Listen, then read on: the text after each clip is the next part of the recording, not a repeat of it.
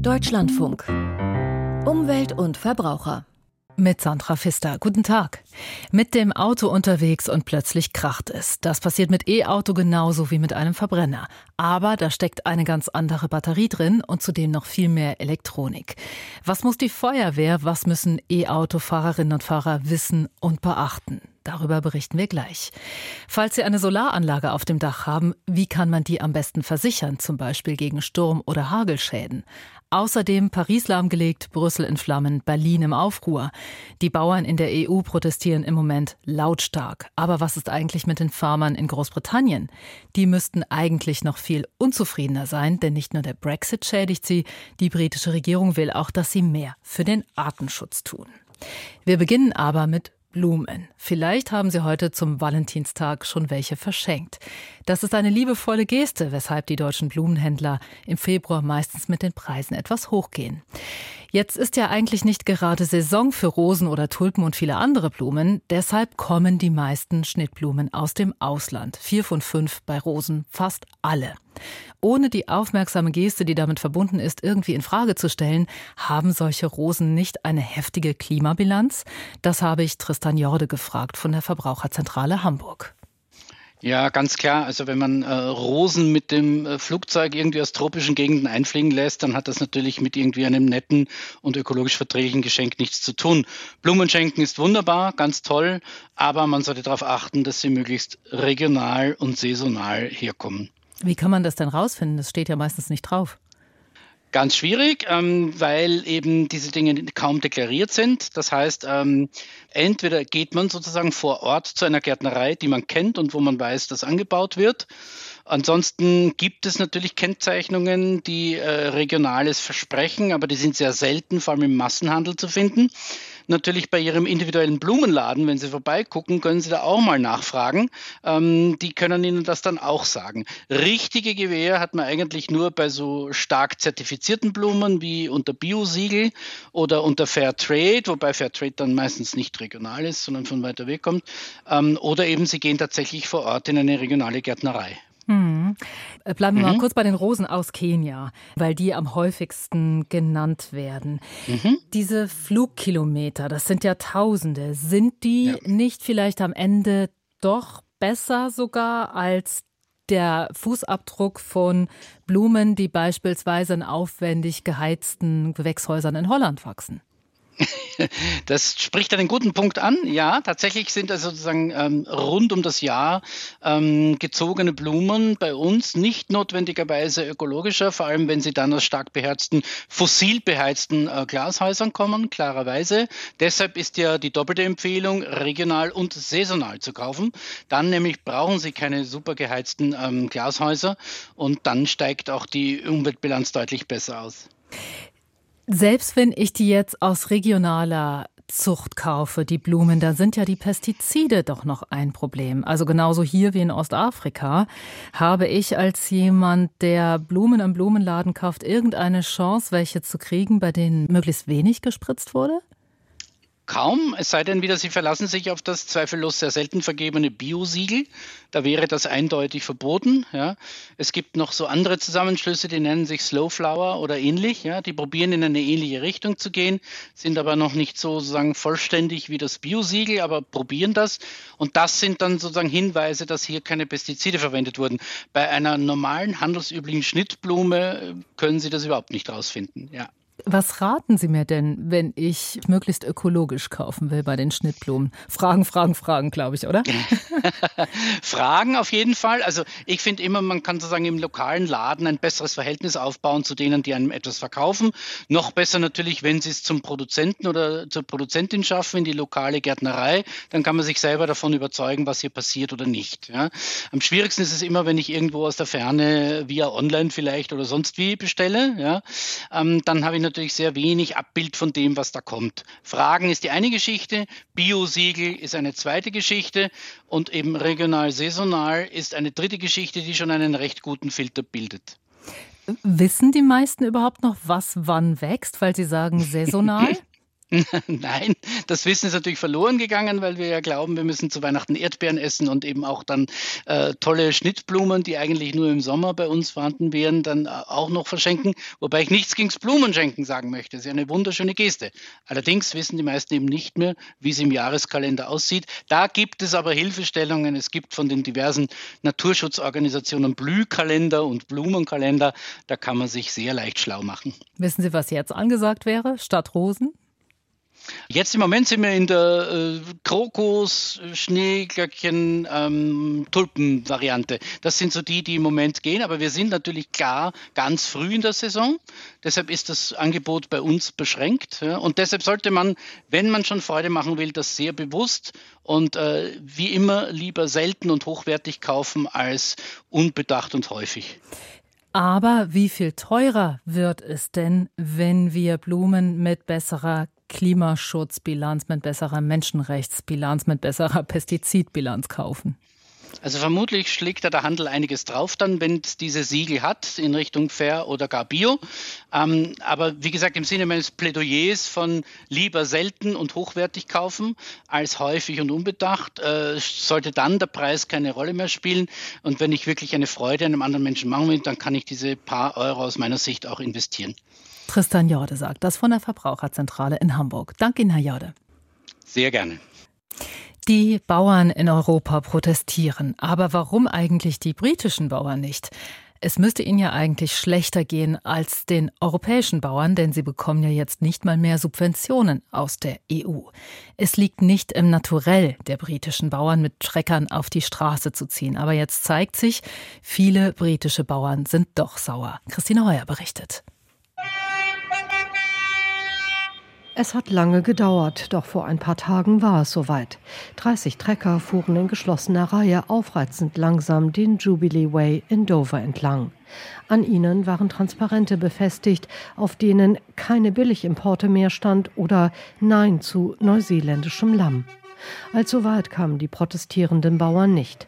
Die Polizei löste ihren Konvoi noch vor dem Hafen auf. Verglichen mit den Bildern aus europäischen Hauptstädten mutet fast rührend an, wie die Bauern in Großbritannien versuchen, auf sich aufmerksam zu machen. Jeff Gibson aus Kent hat die Demo in Dover spontan auf die Beine gestellt.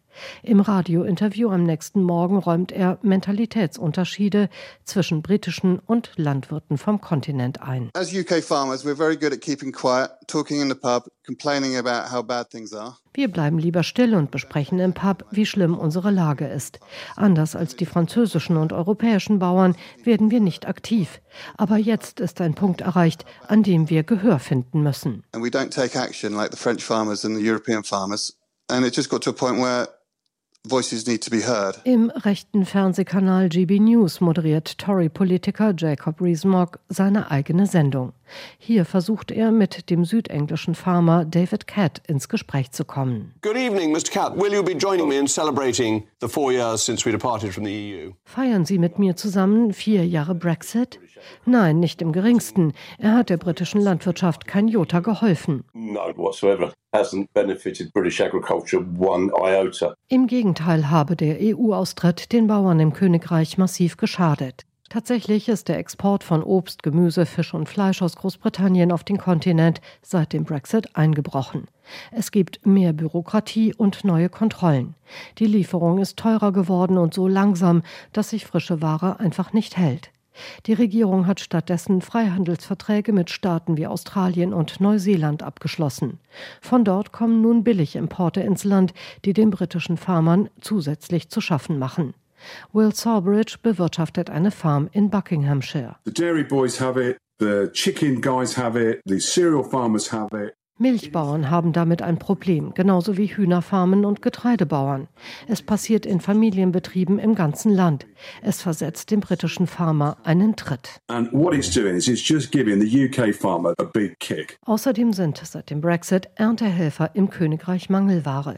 Und die Briten selbst wollen nicht bei der Ernte helfen, sagt Farmer Nicholas Otley aus Kent. There's been a mantra of trying to bring British people in. We've tried that hard. Absolute no-goer. Es gab ein Mantra der Regierung, Briten ins Boot zu holen. Wir stehen seit vier Jahren mit dem Jobcenter in Kontakt. Sie haben uns keine einzige Person vermittelt. Das alles ohne die EU-Subventionen, die nach Parlamentsangaben um eine Milliarde Pfund höher lagen als das, was London seinen Bauern jetzt gibt. Das neue britische Subventionssystem basiert zudem darauf, nicht Fläche oder Produktion, sondern den Naturschutz zu fördern. Viele Bauern reagieren damit, Flächen stillzulegen und weniger zu produzieren. Hinzu kommen, wie überall, steigende Kosten für die Bauern bei sinkenden Einnahmen, weil die Supermärkte versuchen, die hohen Verbraucherpreise zu drücken. Geising Watson hat die Kampagne Get Fair About Farming gegründet. Er warnt vor einem Höfesterben, wenn sich nichts ändert. Die Supermärkte drücken dich auf das, was sie einen variablen Produktionspreis nennen. Tatsächlich bedeutet das für die Bauern Verluste. And that's why most small family farms think that they're not going to be in business the next generation. Also keine gute Perspektive für die britischen Bauern. Die EU die hat die höchsten Datenschutzstandards der Welt. Dennoch ist es nicht leicht, auch nur annähernd einen Überblick darüber zu bewahren, wer wann und welche Daten von uns absaugt. Denn egal, ob wir unser Smartphone benutzen, online einkaufen, in sozialen Netzwerken unterwegs sind oder Informationen im Netz suchen, ständig greifen Unternehmen wie Datenstaubsauger Infos über uns ab.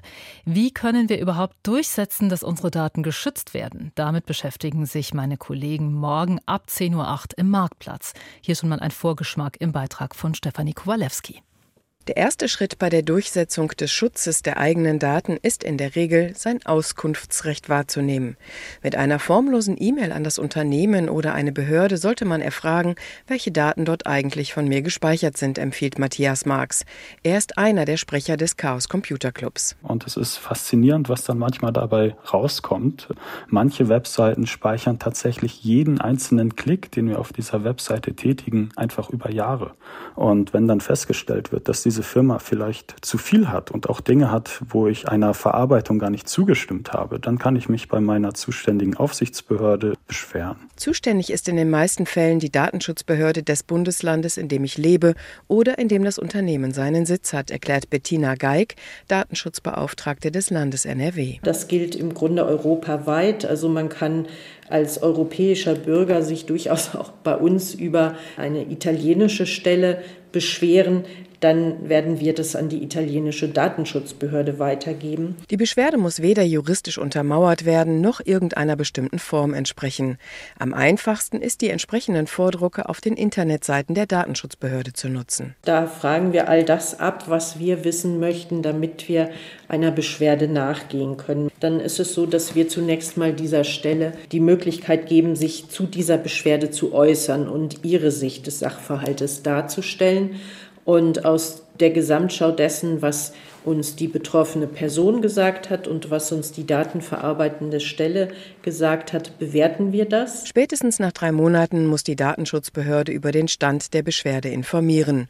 Zur Durchsetzung des Datenschutzes können die Behörden zu drastischen Mitteln greifen, betont Landesdatenschützerin Bettina Geig. Wir können in kritischen Fällen sogar den Stellen, die Daten verarbeiten, die Datenverarbeitung gänzlich verbieten. Also das sind wichtige neue Regelungen, die sehr mächtig sind im Durchsetzen des Datenschutzrechts. Und auch sehr hohe Bußgelder sind möglich, fügt Matthias Marx vom Chaos Computer Club hinzu, zumindest theoretisch. Im Raum stehen bis zu 20 Millionen oder 4 Prozent des weltweiten Umsatzes. Ähm, aber von solchen Zahlen sind wir auch bei drastischen Datenlecks in Deutschland weit entfernt. Hinderlich bei der Durchsetzung von Datenschutzbeschwerden ist, dass die einzelnen Fälle immer von der Behörde verfolgt werden müssen, wo das jeweilige Unternehmen in Europa seinen Sitz hat.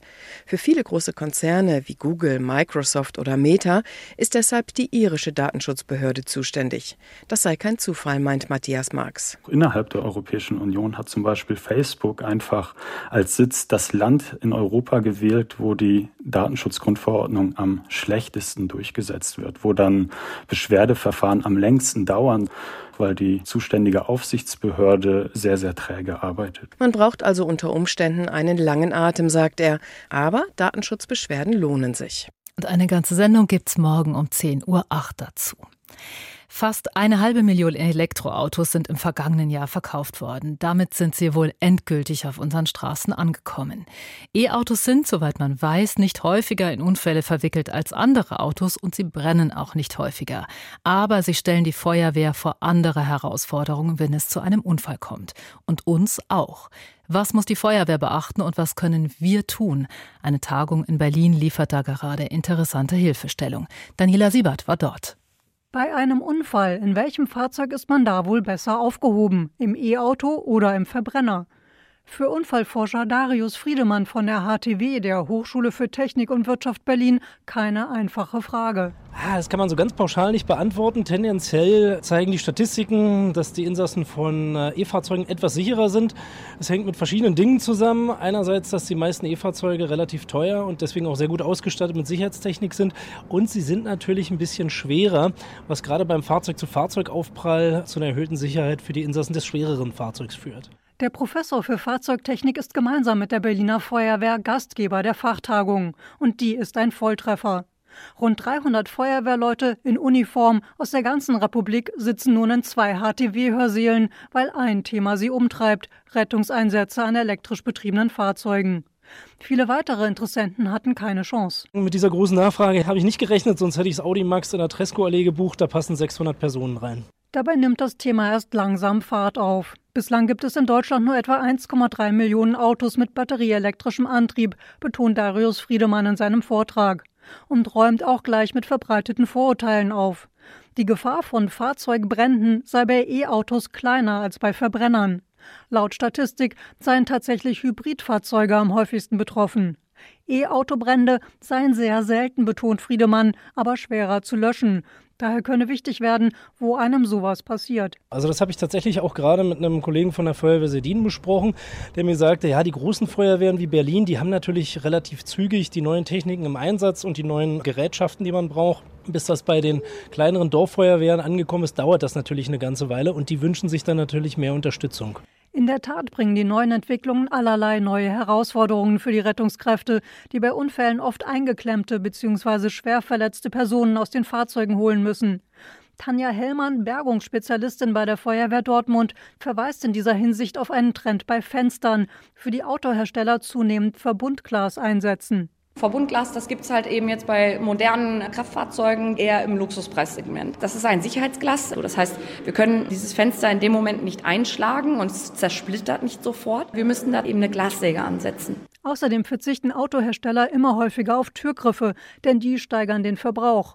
Gerade bei Elektroautos gibt es teilweise nur noch elektrische Öffnungssysteme, die aber ausfallen, wenn bei einem Unfall die Airbags und andere automatische Sicherheitsmaßnahmen auslösen, die üblicherweise auch die Stromzufuhr kappen. Das kann aber auch den Rettern den Zugang zu den Insassen erschweren. Türgriffe, wenn es keine mehr gibt, kann das schon zum Problem werden, wenn wir halt eben nicht wissen, wie wir sie sonst öffnen können. Sie empfiehlt deshalb generell auch Fahrzeughaltern, sich mit dem jeweiligen Notentriegelungsmechanismus ihres Autos zu befassen, damit dieser manuelle Ausweg in einer Unfallsituation ohne Stromzufuhr schnell verfügbar ist. Denn mitunter sind die sehr versteckt. Durch neue Materialien, Raumaufteilung und Energiequellen gibt es in neueren Fahrzeugen eine große Vielfalt an Gefahren für Retter und Passagiere. Darauf sollen die Einsatzkräfte mittlerweile sogenannte Rettungsdatenblätter aufmerksam machen. Die lassen sich über das Kennzeichen Fahrzeuggenau online abrufen und enthalten etwa Informationen zum verbauten Antrieb oder zur Deaktivierung des Fahrzeugs, denn die passiert nur noch selten über einen Schlüssel, der einfach aus dem Zündschloss muss. Aber diese Spickzettel seien nicht immer praxisnah, kritisiert Tanja Hellmann. Und wir müssen es üben, diese zu lesen und wir müssen auch üben, uns anzuschauen, was will ich eigentlich wissen. Wie Darius Friedemann findet sie die sogenannten Rettungskarten hilfreich, die Autohalter hinter der Sonnenblende deponieren können. Man bekommt sie kostenlos beim Hersteller oder Anbietern wie TÜV oder ADAC. Auch sie bieten auf den schnellen Blick Informationen wie die Platzierung von Airbags oder Batterien.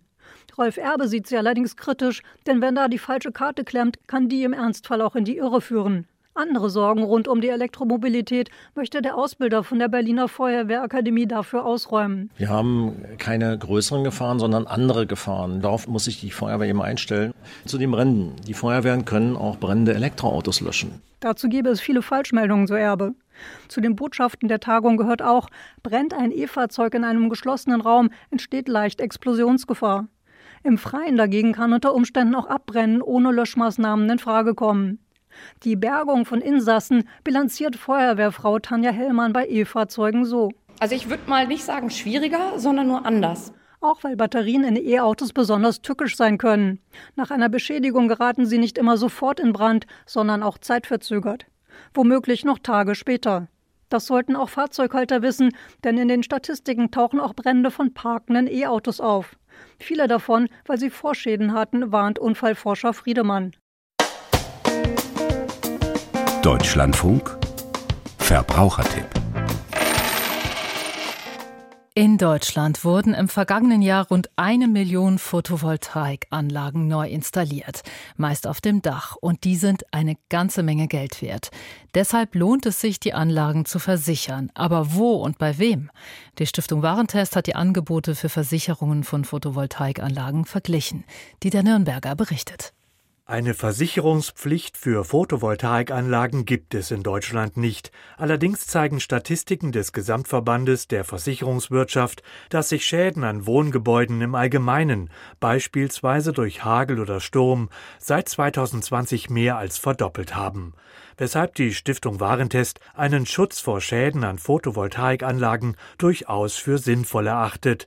Wer darüber nachdenkt, habe drei Möglichkeiten, so Versicherungsexperte Michael Niescheike. Entweder ich habe bereits so eine tolle, sage ich mal, Wohngebäudeversicherung, die das integriert hat, oder das ist der häufigste Weg im Zuge eines Zusatzbausteins, den ich zusätzlich einkaufen muss. Oder drittens, es gibt auch separate Absicherungen, Photovoltaikversicherungen. Das sind die drei Wege. Hauseigentümer sollten ihre Photovoltaikanlage auf jeden Fall dem Versicherer melden, denn dadurch steigt der Wert des Hauses. Passiert dies nicht, besteht die Gefahr einer Unterversicherung.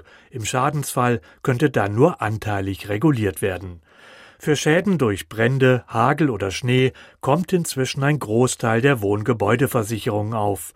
Wer allerdings einen Allgefahrenschutz für die eigene Photovoltaikanlage sucht, sollte weitere Zusatzbausteine abschließen. Die Stiftung Warentest hat hierfür Mindestanforderungen formuliert. Zusätzlichen Schutz gegen beispielsweise Bedienungsfehler oder doch mal ein Marder, doch mal ein Waschbär, der in der Kabellage rumknabbert und Schäden verursacht. Auch Konstruktionsfehler über das Maß der Garantie eines Herstellers hinaus. Aber auch gegebenenfalls, wenn denn doch mal Fälle von Diebstahl auftreten, das geht nur mit solchen speziellen Photovoltaik Modulen oder Absicherungen über eine separate Versicherung. Die meisten Anbieter verlangen bei den zusätzlichen Risiken einen Selbstbehalt zwischen 150 und 250 Euro. So soll verhindert werden, dass kleine Schäden gemeldet werden. Und gut zu wissen, Versicherer dürfen nach jedem regulierten Fall die Police auch einseitig kündigen. Versicherungsexperte Michael Niescheike empfiehlt, den umfassenderen Schutz einer Photovoltaikanlage möglichst in eine schon vorhandene Wohngebäudeversicherung zu integrieren weil sich sonst in einem Schadensfall an Haus und Solaranlage eventuell mehrere Versicherer gegenseitig die Verantwortung zuschieben könnten. Insgesamt wurden 80 Photovoltaikversicherungen untersucht. Nur 33 erfüllten die inhaltlichen Mindestanforderungen der Stiftung Warentest. Separate Photovoltaikversicherungen kosten zwischen 65 und 120 Euro im Jahr. Sie sind etwas teurer als die Zusatzbausteine für bestehende Wohngebäudepolicen. Doch sagt der Jahrespreis hier relativ wenig aus, da es sich um ein Gesamtversicherungspaket handele, so Michael Niescheike. Der vordringliche Blick auf den Beitrag auf diesen Preis muss beiseite treten. Also es ist immer die Summe aus Wohngebäudeprämie plus Baustein wenn das hoffentlich am Ende auch in Summe auch noch günstiger bei meinem Versicherer ist, umso besser. Und noch ein Hinweis. Wer eine Photovoltaikanlage installieren möchte, sollte wissen, dass es keine Pflicht gibt, einen Fachbetrieb zu beauftragen. Allerdings zeigen viele Regulierungsfälle, dass die Versicherer nur dann leisten, wenn die Anlage tatsächlich auch von ausgewiesenen Experten installiert wurde. Das war Umwelt und Verbraucher im Deutschlandfunk. Was ich Ihnen noch nahelegen möchte, sind die Informationen am Mittag gleich im Anschluss an diese Sendung. Meine Kollegin Maria Grunwald moderiert und das Thema gleich zum Auftakt ist brandaktuell. Ist die EU nur noch mit eigener Atombombe verteidigungsfähig? Ich bin Sandra Pfister. Danke fürs Zuhören. Ich wünsche Ihnen einen schönen Tag.